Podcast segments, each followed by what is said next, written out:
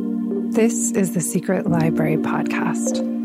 Welcome to Season 5 Making a Writing Life.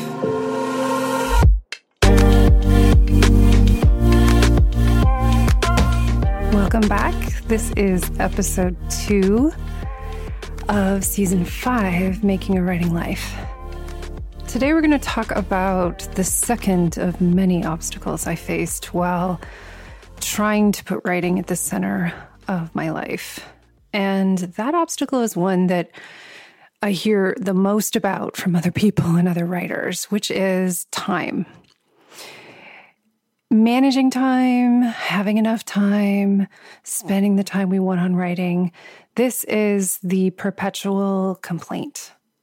If only I had more time, I would get more writing done, and so on and so forth, which was definitely my mantra or my refrain for years and years and years. But I want to start us out right from the beginning by asking a slightly philosophical question because everyone's answer is going to be different. And that is what is enough time? What does that mean? And how do you know when you've reached the enough level? Because we have this sense of not having enough, but there isn't much clarity about what enough time for writing would look like. And the way I ultimately had to break it down that made quite a difference to me was figuring out a couple of things in connection with time. The first was what result was I hoping to get out of spending this mystical and elusive more time on writing? You know, what result would do you think that you would see or would you want to see if you had quote unquote enough time? Because often the result that we're hoping to achieve is much easier to clarify than how much time it actually takes to get there. It's better to focus on the outcome you're looking for than trying to determine a quote unquote reasonable amount of time that you think it will take to get there. The example that I always think of for this is if you've ever dealt with any kind of DIY home project, or if you've ever renovated a room or even, God forbid, an entire house, then often what seems to happen when I've witnessed other people doing renovation projects is that from the outset, there's this arbitrary, reasonable amount of time that's determined it will take to complete the project without really assessing the reality of, you know, what's the supply chain look like right now? Are all the workers available? Are, is shipping running on time? Do we have all the tools, et cetera, et cetera? Are there mystery problems in the walls that we don't know about yet? And this looks like us thinking things like, six months is a reasonable amount of time for me to finish my book. I can write a draft in that amount of time. Or, oh, I've got the holidays from my teaching job for, you know, over over Christmas and New Year's. That's a reasonable amount of time for me to edit this draft. And so on and so forth. If you're nodding your head, you're not alone. But what would be easier is to think about what do I actually want to accomplish? let's focus on that and not focus on how much time it's going to take, but rather break it down into steps and make some reasonable assessments about how much time we have to put towards that goal on a regular basis. The other thing to think about when considering the question, how much time is enough time, is to ask, how would you feel or how do you imagine you would feel if you were spending enough time writing? You know, do you think that you would feel more connected to the project, that you'd be having more regular insight about what the project needs, or that it would feel more seamless or effortless, or that you just feel more creative or happier? It's probably a more effective method. Definitely, I've found this for myself to, in the moment, think, what would make me feel a little bit happier right now while writing? And it often has nothing to do with the amount of time I'm spending. It often has more to do with, you know what, I would be a little bit happier if I had some tea right now. Or I'd be a little bit happier if I had different music playing than the music that's playing. And so we assign the job to time of making us feel happier or more connected, when in reality, letting ourselves daydream about the book when we're out and about or making a few notes really quickly as we think of them will accomplish that goal of feeling more connected to the project. It's not always a lack of time that's responsible, is what this boils down to. And so by asking the questions, what would I be able to accomplish, or what result do I think I would get if I spent more time on my work? And how do I think I would feel if I was spending enough time on my work? If you have the answers to those, then I find there's much more effective next steps to take. And I found that shifting my attention that way made a world of difference because often those goals we have actually don't take as much time as we think if we're not torturing ourselves, feeling like they're impossible and that we need hours and days and weeks and months totally free with no other commitments, which is never going to happen, by the way, no matter who you are. It's not possible to get that kind of time. So we're just setting ourselves up to never get where we want to go. And it's not necessarily time's fault. So, the next stage I want to talk about is the semantics of time management, which sounds super nerdy and opaque, but I can give you a really concrete example about why this is important. So, when I first moved to Germany, my German was not as good as it is now, which is not to say it's great at this point. But fewer fewer people say to me in the middle of a conversation in German, I really don't understand what you're trying to say right now. So I will count that as a win.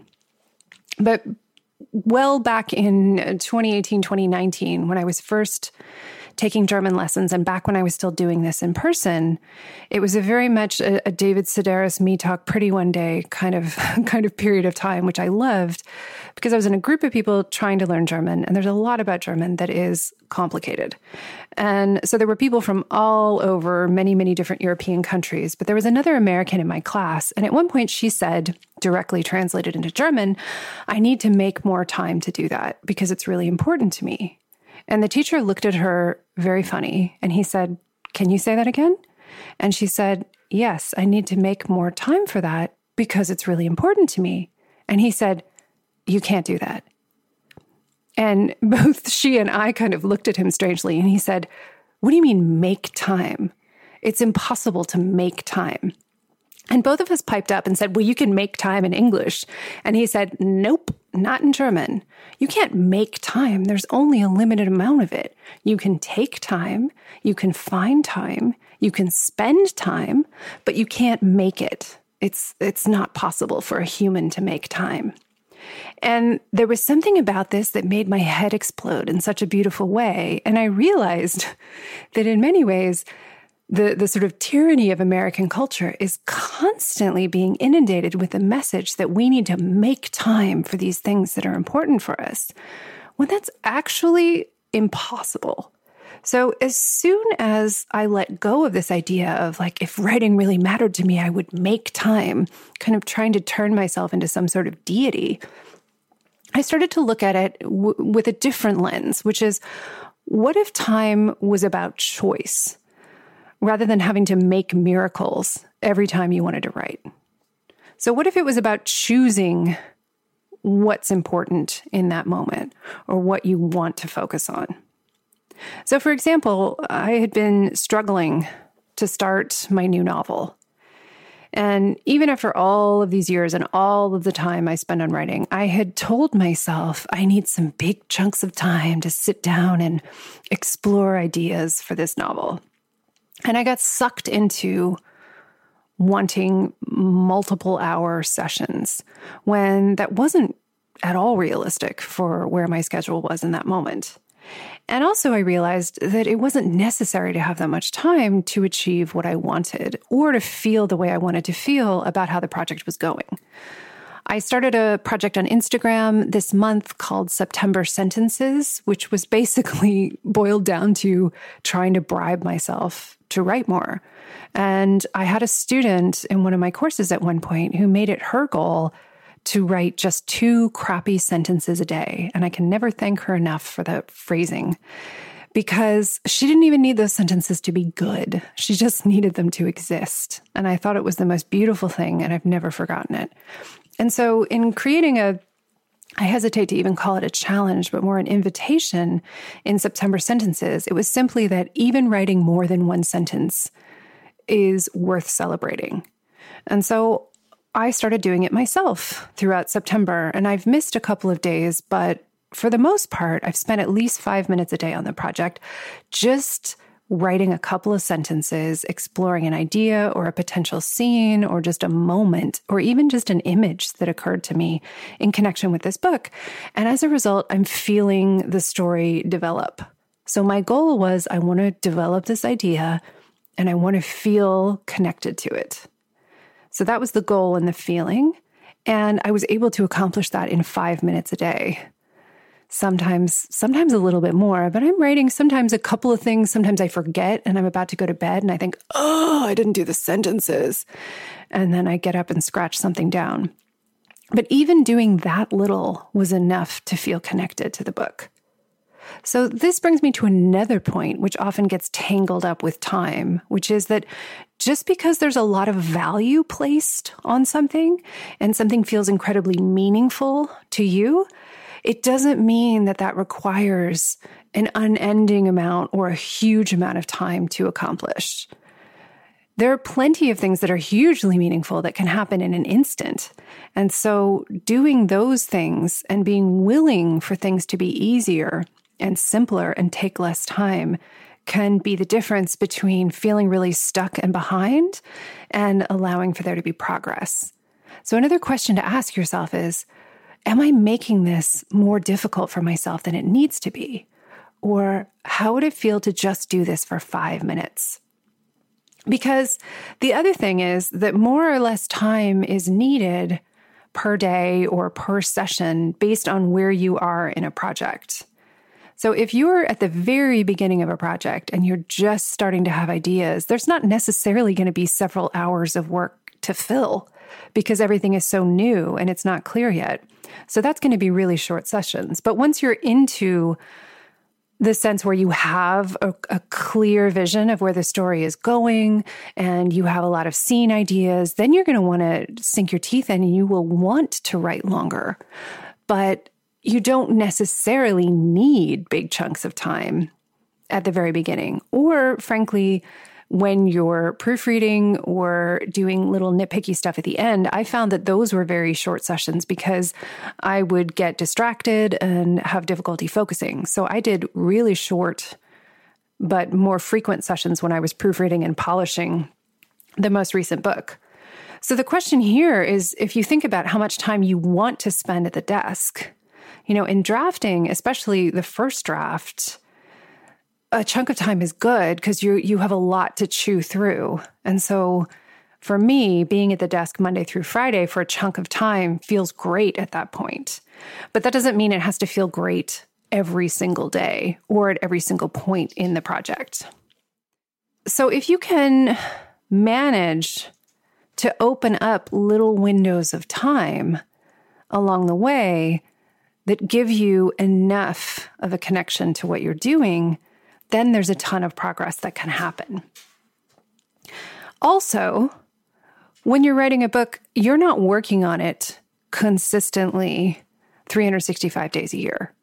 When you finish a first draft, and when I finish a first draft, I need to set it aside and leave it alone for at least a month, if not longer. I used to feel it was much longer, but in crazy times, it feels like a month is a lot of time.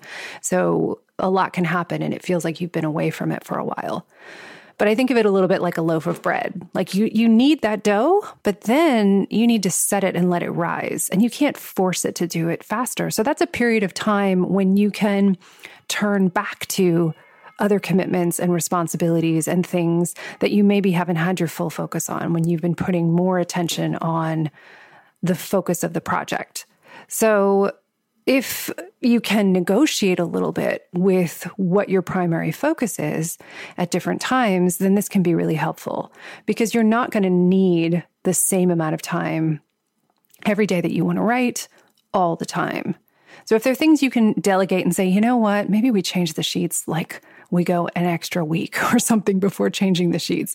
Maybe um, we don't worry about cooking really elaborate meals. Maybe we we do some batches and freeze things or keep things really simple and if you can reduce other activities that you have to do and then give yourself a little bit more of that time and put it back with the writing, then you can switch back and put your focus on other things as much as possible. Now, this could be micro switches because people who've got young kids at home, you know, family members they're taking care of, really involved jobs, et cetera, et cetera this might be as little as can I negotiate 15 extra minutes every day?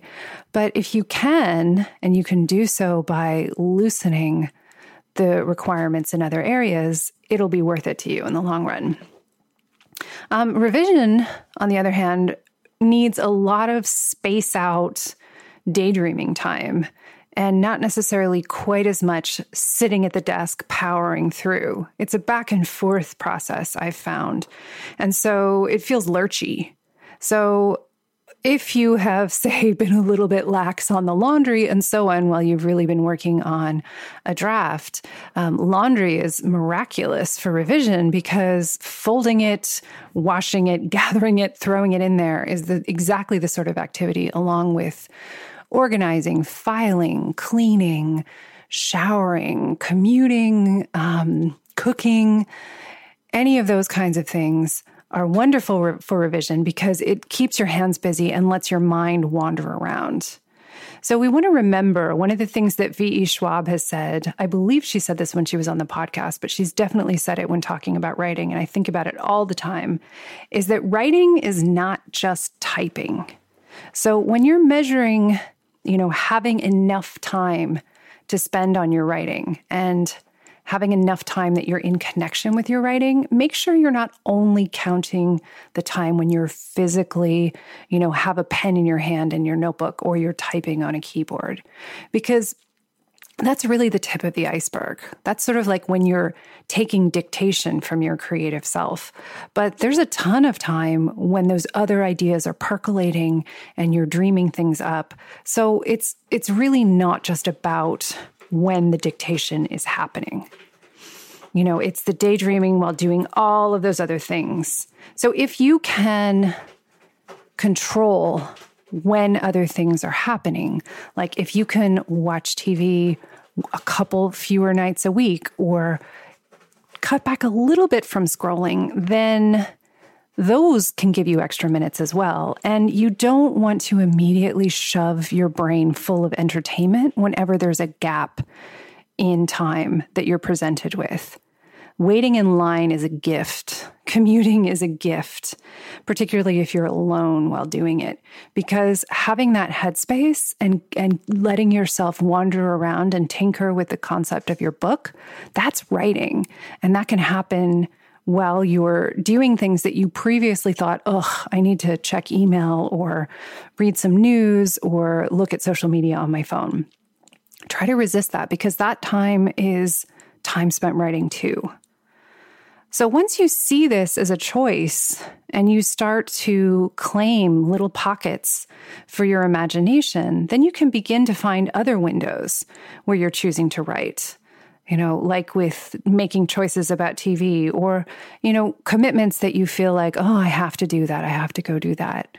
Is it possible to say no to some things and work on your writing instead? I think about um, what Gretchen Rubin said in the Happiness Project, I believe it was in that book that she said that the days are long, but the years are short.